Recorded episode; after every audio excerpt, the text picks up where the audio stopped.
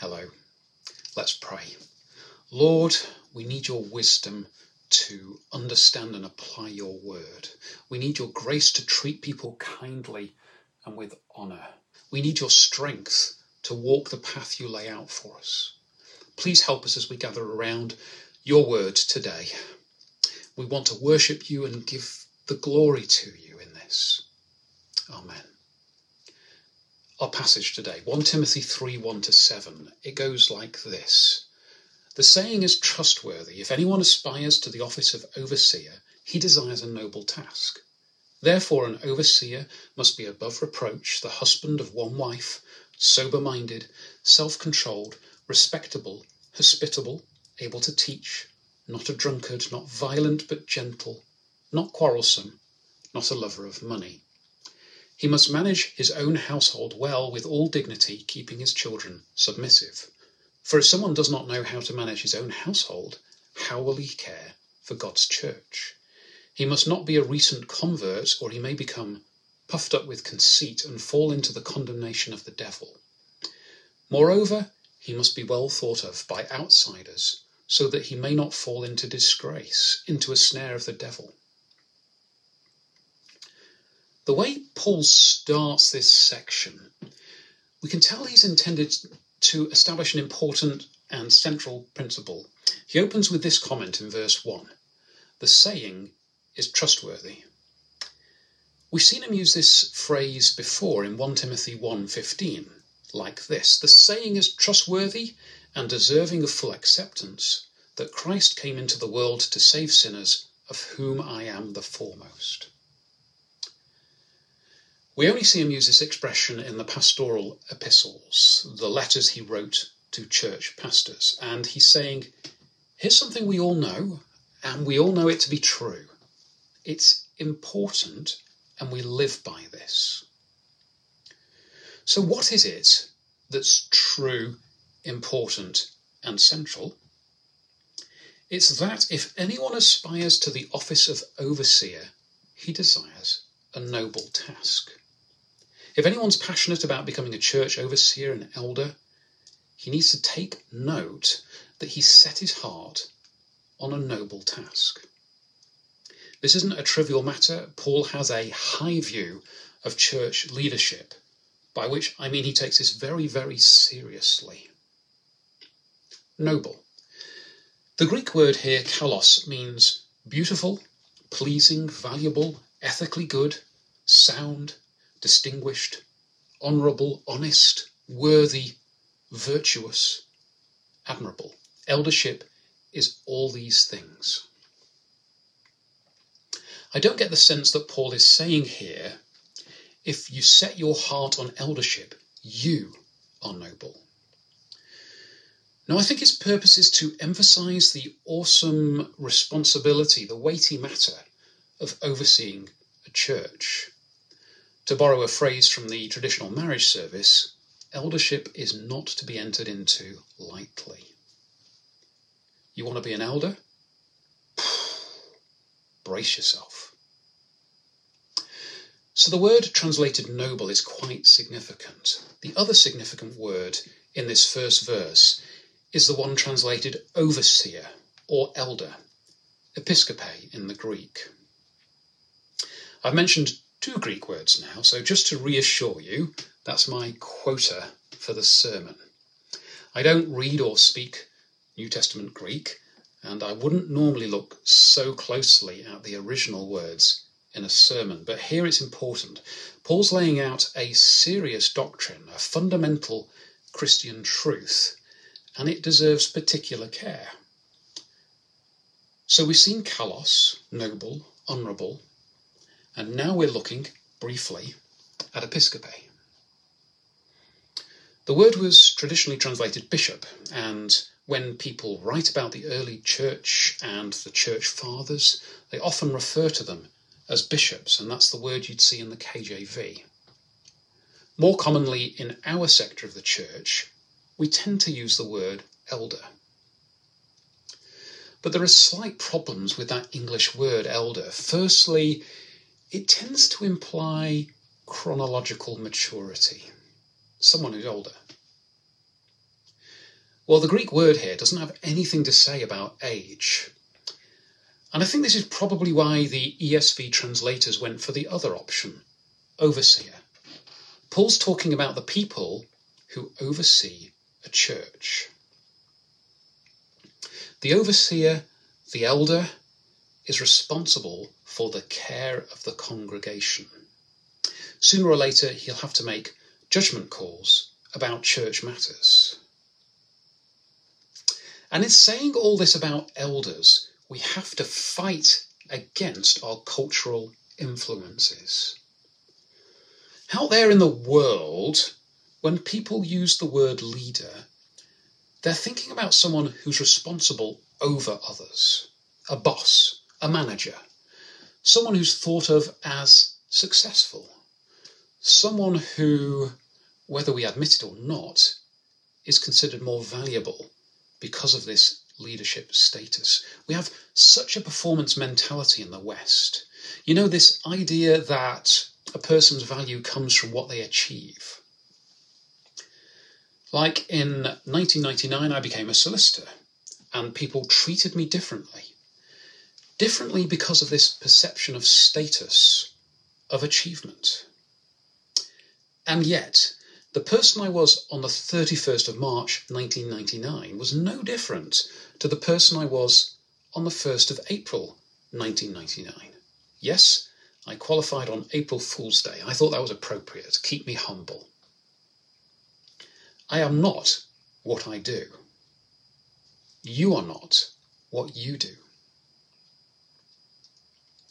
When Paul talks about eldership, he's not emphasizing some lofty position, some kind of title that means you've made it. Quite the contrary. In fact, as we look at the rest of this passage, we'll see that Paul gets pretty close to saying to elders, Boy, now you're in trouble. The elder, the overseer, is first and foremost a servant, a servant who's held to high standards by his master. You want to be an elder? Careful. That's noble.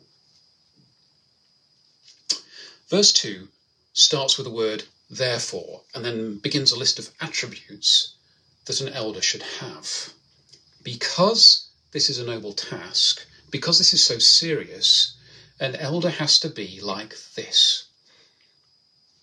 Paul then says what an elder should be like. He gives 14 characteristics, those that we saw when we read today's passage. This is what an elder should be like. But when reading this passage, it's very helpful to keep in our minds who an elder should be like. In 1 Corinthians 11, verse 1, Paul says, Be imitators of me as I am of Christ. There he's speaking to an entire church, inviting them to emulate him because ultimately he's imitating Jesus. They can visibly see in him desirable Christ like characteristics, so the members of that congregation could aspire to be like Paul. Why? Because Paul was something special? No, simply because in aspiring to be like Paul, who they could see, they were by definition aspiring to be like Christ, who they could not see. Paul was an apostle to many churches and he strove to be like Jesus. How else could he be an example to the churches? It was his duty. This is a crucial point, the crucial point. A church elder has to model himself on Jesus, and by model himself, I mean allow the Holy Spirit to work on him to make him more like Jesus. If he doesn't, he won't be leading a church, he'll be leading a cult. Let me repeat that. A church elder has to model himself on Jesus. If he doesn't, he won't be leading a church, he'll be leading a cult. Elders must lay down their own lives, their dreams, their ambitions, their personal goals, in order to become more like Christ. Another apostle, Peter, agrees completely with Paul on this. 1 Peter 5, verses 1 to 4. So I exhort the elders among you as a fellow elder and a witness of the sufferings of Christ, as well as a partaker in the glory that is going to be revealed. Shepherd the flock of God that is among you, exercising oversight, not under compulsion, but willingly, as God would have you, not for shameful gain, but eagerly, not domineering over those in your charge, but being examples to the flock. And when the chief shepherd appears, you will receive the unfading crown of glory. Peter uses the metaphor of shepherding and see how he does it. The church, the congregation, is the flock, the elders are the shepherds, and Jesus is the chief shepherd. The elders, the under shepherds, follow the example of the chief shepherd. He's the best shepherd. He is the elders' teacher, their master. There is no better shepherd. To be a good shepherd, you follow the example of the chief shepherd. You learn his ways. Your goal is to be like him. And since all this is true, it follows that this list of 14 characteristics that we see in 1 Timothy 3 is not a checklist. If we're establishing or recognizing an elder, we can't just look down this list and go, one wife, tick. Gentle, tick. Respectable, tick, tick, tick. The elder doesn't have to be like this list. He has to be like Christ. These criteria, this list, it's a description of Jesus. And that fact will really help us to understand this passage. You know, we're going to get to the bit that says a husband of one wife and you understandably might say, but Jesus never married. How can this list describe him? That's right. And knowing that Jesus never married helps us to interpret that phrase rightly. But I'm getting ahead of myself. Elders are to be like Jesus. How can they be like Jesus? This is a high bar Paul's setting, right? to steal one of his phrases from 2 Corinthians 2:16, who is sufficient for these things? Who indeed? This can't be done in human strength. Elders, perhaps more than anyone, need the grace of Jesus, the love of God, and the empowerment of the Holy Spirit. This should also make elders amongst the most humble and lowest of people.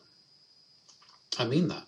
Eldership is a high calling, but an elder is in a low position because no human being can meet this standard. They need God's power at work in them. They need all their human so called strengths stripped away, redeemed, replaced with His gifts and God's agenda. And with that empowerment, with that essential dependence on Christ, here in this passage are 14 ways that are amongst many ways in which elders can be like Jesus. And if a person doesn't match up to these 14 characteristics, that's a good way of testing whether or not he's becoming like Jesus. If he's not, he probably shouldn't be an elder. Does that make sense? First characteristic an overseer must be above reproach. This is where it all starts, isn't it? Jesus was completely beyond reproach. He was without sin. The charges against him at his trial, they were completely trumped up, all lies. 1 Peter 2:22 reads, "He committed no sin, neither was deceit found in his mouth." But how can an elder live up to that? Like I said, it's a high bar, but all things are possible through Christ who strengthens us. Fortunately, Paul isn't saying here that a church leader should have no sin, because then we'd have no church leaders. He is saying that an elder should be blameless, There shouldn't be any charge that could stick. So he can't commit fraud, he can't have an affair, he can't lie. He'd better watch out for pride, and he shouldn't steal even a pencil above reproach. And why is this? Two big reasons. Firstly, an elder is an example to his congregation. We all know that elders are human and fallible, but still, an elder caught in a sin, what are the implications for the congregation? I mean, if he can't resist, what chance do I have? Or, if it's okay for him, it must be okay for me. Elders are role models. They should be role models. That's why Paul said, imitate me. There's a duty to the congregation not to set an example that leads them directly into error and sin. And the second big reason an elder shouldn't give Jesus or the gospel a bad name. If I say televangelist, what sort of image does that conjure up for you? Possibly a very wealthy, white, tanned TV personality with lots of jewellery who preaches about how God wants you to be rich. It's a stereotype, yes, but you see where it comes from. A greedy, materialistic elder is not presenting Jesus as we know him. The Jesus who said things like, Give up all you have and follow me. Sell all your possessions and give the money to the poor. Jesus didn't own a house, a car, and he certainly didn't have a fleet of private jets or camels. The gospel, the good news of Jesus Christ, strongly emphasizes protecting the poor, the defenseless, the socially low, not accumulating possessions for yourself. How an elder lives his life and presents himself matters. I'm picking on one example only. The principle here is that an elder absolutely mustn't tarnish the witness of the gospel in any way. It's a high standard. I don't recommend anyone set their sights on becoming an elder. How can they be above reproach? What examples can we give? Well, on to the next point.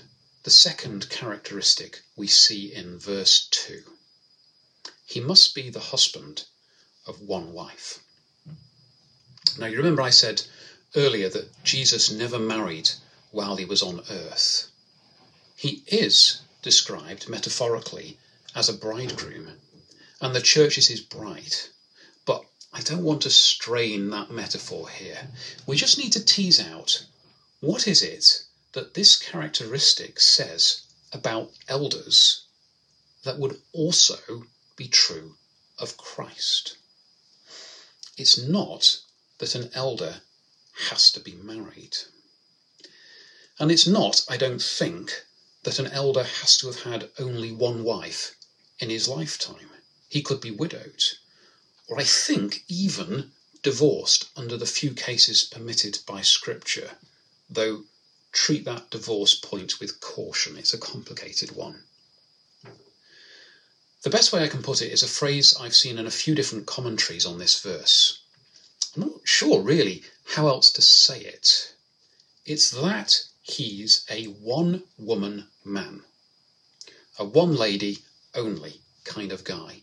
He'd never have two wives. He wouldn't marry a man, and he certainly wouldn't have a wife and a, mi- a mistress he's committed to heterosexual monogamy.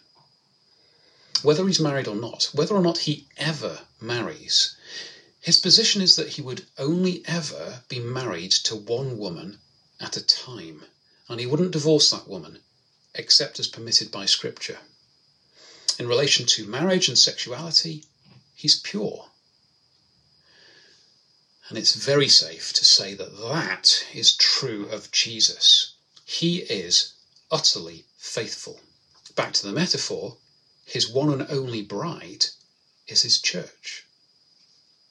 So Jesus is an example to elders of this personal attribute. It's about faithfulness and sexual morality. Let's look at the third and fourth characteristics together sober minded, self controlled. It is possible that Paul here is thinking literally of being sober, not getting drunk or high. But when we take these characteristics together, it's more that Paul's talking of being watchful, alert, clear headed. Can you think of a more clear headed person than our Saviour? Jesus knew his mission and he knew his destiny, and he wouldn't deviate to the right or the left on his journey to the cross. In a similar way, the men who oversee our churches must stay focused. They can't afford to be distracted by sin, by temptation, not even by things that look like worthy causes, if they would keep them from the care of their congregations and their prior commitments. We humans have limited amounts of time and energy, limited resources. God, in his wisdom, chose to make us finite. An elder has to choose wisely how he spends his time and money. And that's not to say that looking after the church is the only or even primary thing an elder does, by the way. No, the primary thing that any elder must do is see to his relationship with God.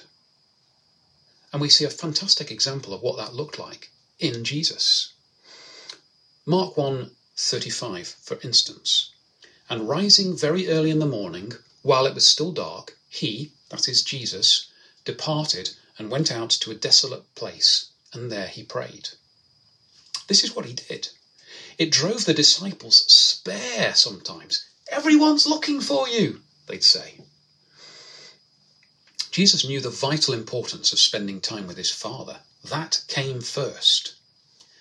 And so it must be with elders. It's a lot of work, isn't it, this eldership business? The fifth characteristic respectable. Now, don't be misled here by cultural bias or a middle class or any other class perspective. This is not, oh, he's a very nice man, very respectable, got a good job, a nice house, proper wife. It's not that. An elder is respectable because he behaves well. He's modest. He's not a poser. He's not flashy. If you don't think that a former drug addict or ex prostitute can be respectable, then you need to redefine that word in your head. This respectability is someone living an orderly, godly life, and any sinner who's been redeemed can do that. Of course, looking at Jesus, some of his contemporaries didn't think he was respectable at all. The Pharisees said to Jesus' disciples, why does your teacher eat with tax collectors and sinners? Matthew 9 11. They didn't think he was respectable. They were wrong. No one lived a better life. He is the very standard of respectability. And that's the standard an elder has to hold to. Sixth characteristic hospitable. This is an interesting one. This principle of hospitality is right back in the earliest parts of the Old Testament, and then it carries on throughout the Bible. God talks to the Israelites about how they should treat the people, the foreigners who pass through their lands, with kindness, in fact, with love. Deuteronomy 10 18 to 19. He, God, executes justice for the fatherless and the widow, and loves the sojourner, the traveller, the foreigner, giving him food and clothing. Love the sojourner, therefore, for you are sojourners in the land of Egypt. Exercise hospitality even to people who are not like you. Hospitality is seen in people who don't want to keep everything to themselves. They're generous, they share, they share their resources and their lives. How was Jesus hospitable then? He didn't have a home, so he couldn't readily invite people back for lunch after church. But remember, he did feed people. 5,000 at once on one occasion, as I recall. He fed people physically and spiritually. And when people brought their children to Jesus and the disciples were saying, Now don't bother Jesus, he's very busy and important, Jesus said, Hang on a moment. Let the children come to me. Matthew 19, verse 14. With Jesus, all were welcome. All though you could possibly expect a hard time from him if you were a hypocrite. The children were welcome, the tax collectors and sinners were welcome, the lepers were welcome. And what hospitality did he show them? He gave them his time, he gave them his wisdom, he healed them, he forgave them. That last one isn't really the job of an elder, that's a Jesus only thing, this forgiveness for sins, but you, you get my point. He gave them his presence, his blessed, holy presence. He gave himself. An elder loves people and shows hospitality, and that might look different from one elder to the next, but the principle here is that an elder gives of himself to others. The seventh characteristic, able to teach. Now, this is a big one. We can tell it's important because it's the characteristic that's conspicuously missing when Paul talks about deacons in the church. Deacons are generally people with some kind of leadership role, but who aren't responsible for the congregation's spiritual health, like elders are. In the criteria for deacons, Paul says nothing about teaching, so this aspect is a particular requirement for overseers, for pastors. And if you think about it, that makes complete sense. How can an elder guide his congregation if he can't help them to understand the Bible or the ways of the Holy Spirit? Did Jesus teach? Well, I could start talking now about all the ways Jesus taught, and I'd still be going this time next Christmas. Jesus taught in the synagogue. There's a Sermon on the Mount. There are the private interactions with his disciples when he corrects and guides them. He was constantly teaching. So much so that people called him rabbi or good teacher. There are many ways to teach, and in this passage, Paul doesn't prescribe how the elder must teach. He also doesn't say that any one elder has to teach all the time, every Sunday. Later in this book, in 1 Timothy 5:17, Paul says, "Let the elders who rule well be considered worthy of double honor, especially those who labor in preaching and teaching. So there may be some elders whose particular duty or skill is preaching and teaching. But all elders, whether they're preaching every week or not, must be able to teach and must follow the example of Jesus in this, carefully guiding their congregation in life and in doctrine. There's a severe responsibility here. Because an elder who's teaching, if he's not careful and submitted fully to God, can teach error. He can lead people into heresy. And then he's doubly responsible, once for his own error and again for the errors of his congregation. The writer of Hebrews says, Hebrews 13, verse 17a, Obey your leaders and submit to them, for they are keeping watch over your souls, as those who will have to give an account. elders will have to give an account to God of what they've done and how they've served Him. One more thing to say about teaching. It's a common rule of thumb that if you want to teach something well, you need to understand it to a greater level than you teach. If I want to teach someone to play the drums, I need to be a reasonably good drummer. If I want to teach maths at GCSE level, I probably need to understand it to A level or above. If I want to teach someone to play squash, I need to have a good grasp of the game, otherwise, my students will pick up all my bad techniques. So there's no escaping this. If an elder is to teach, teach doctrine, teach the Bible, teach the ways of God, he has to be well acquainted with those ways himself, immersed in the Bible, applying it to his own life, feeling the pain of God's discipline personally before he presumes to help anyone else through the same. He can't be an unmarried marriage guidance counsellor. He can't be a theoretical football coach who's never kicked a ball in his life. He needs to have lived, to have learnt, to have applied, and to be able to internalize all those lessons and convey them as guidance and wisdom for his congregation. Being an elder is a noble duty. What else? Characteristics 8 to 14. 8. Not a drunkard.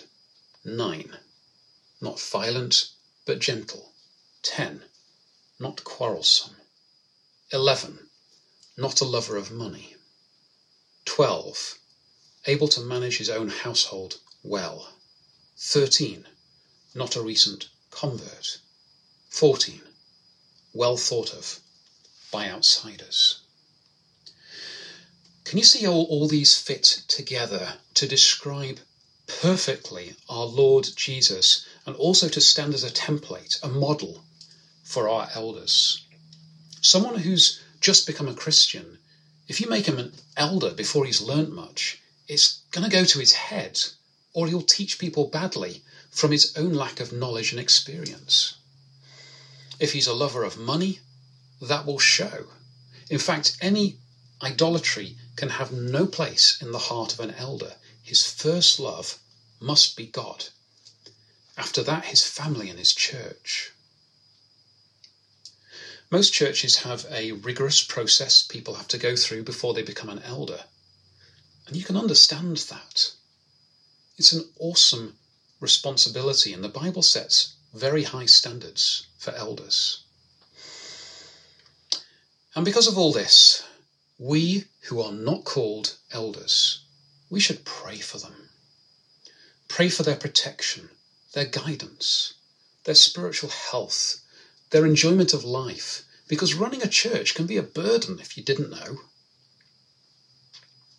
Pray for our elders if you're not sure what to pray, go back a chapter to 1 Timothy 2. There are some good ideas there. Pray. You may have noticed while I've been preaching today that in talking about elders, I've exclusively used male pronouns he, him, his. There's strong support in the Bible for this view of male only eldership. There's also strong support in the Bible for female leaders, not elders, but leaders. And that's the position I hold, I believe in, and it's the position of our congregation, Freedom Church, our leadership, and the group of churches to which we belong. Not every church, not every person agrees with this interpretation. You might not agree. There's a spectrum of views. On the one hand, there are those who believe that it's equally open for women to be in eldership. On the other hand, there are those who believe that no woman should ever hold a position of church leadership. At Freedom Church, our understanding sits between those two extremes.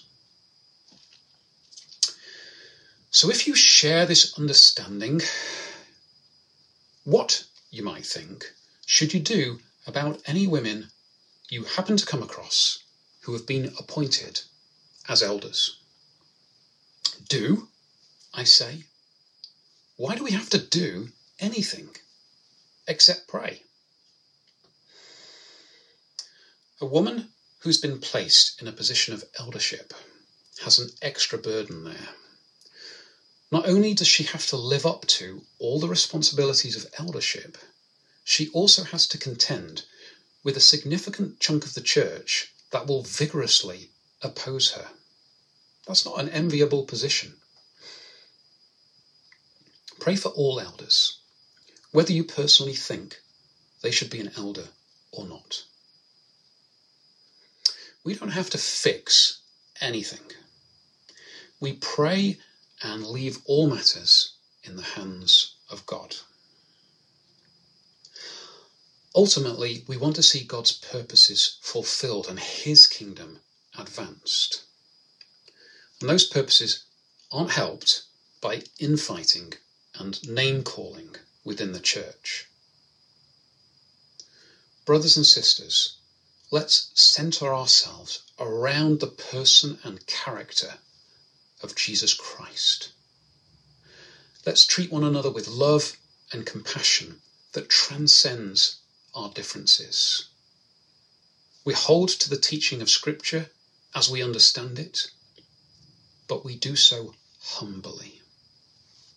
And we pray for our elders. It's a noble calling. Let's do that now.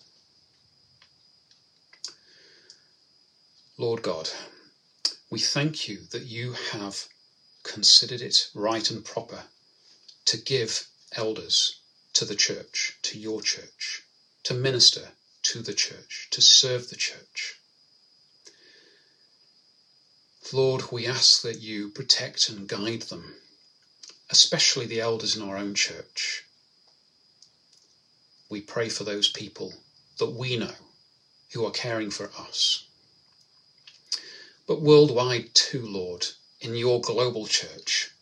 Will you please strengthen all elders everywhere? Teach them your word, teach them your ways, fill them with your Holy Spirit. Because we know that this is a difficult job that you have called these people to. And we ask for your blessing on them, for your glory, for the sake of your church and in the name of your Son, Jesus Christ. Amen. Thank you for listening.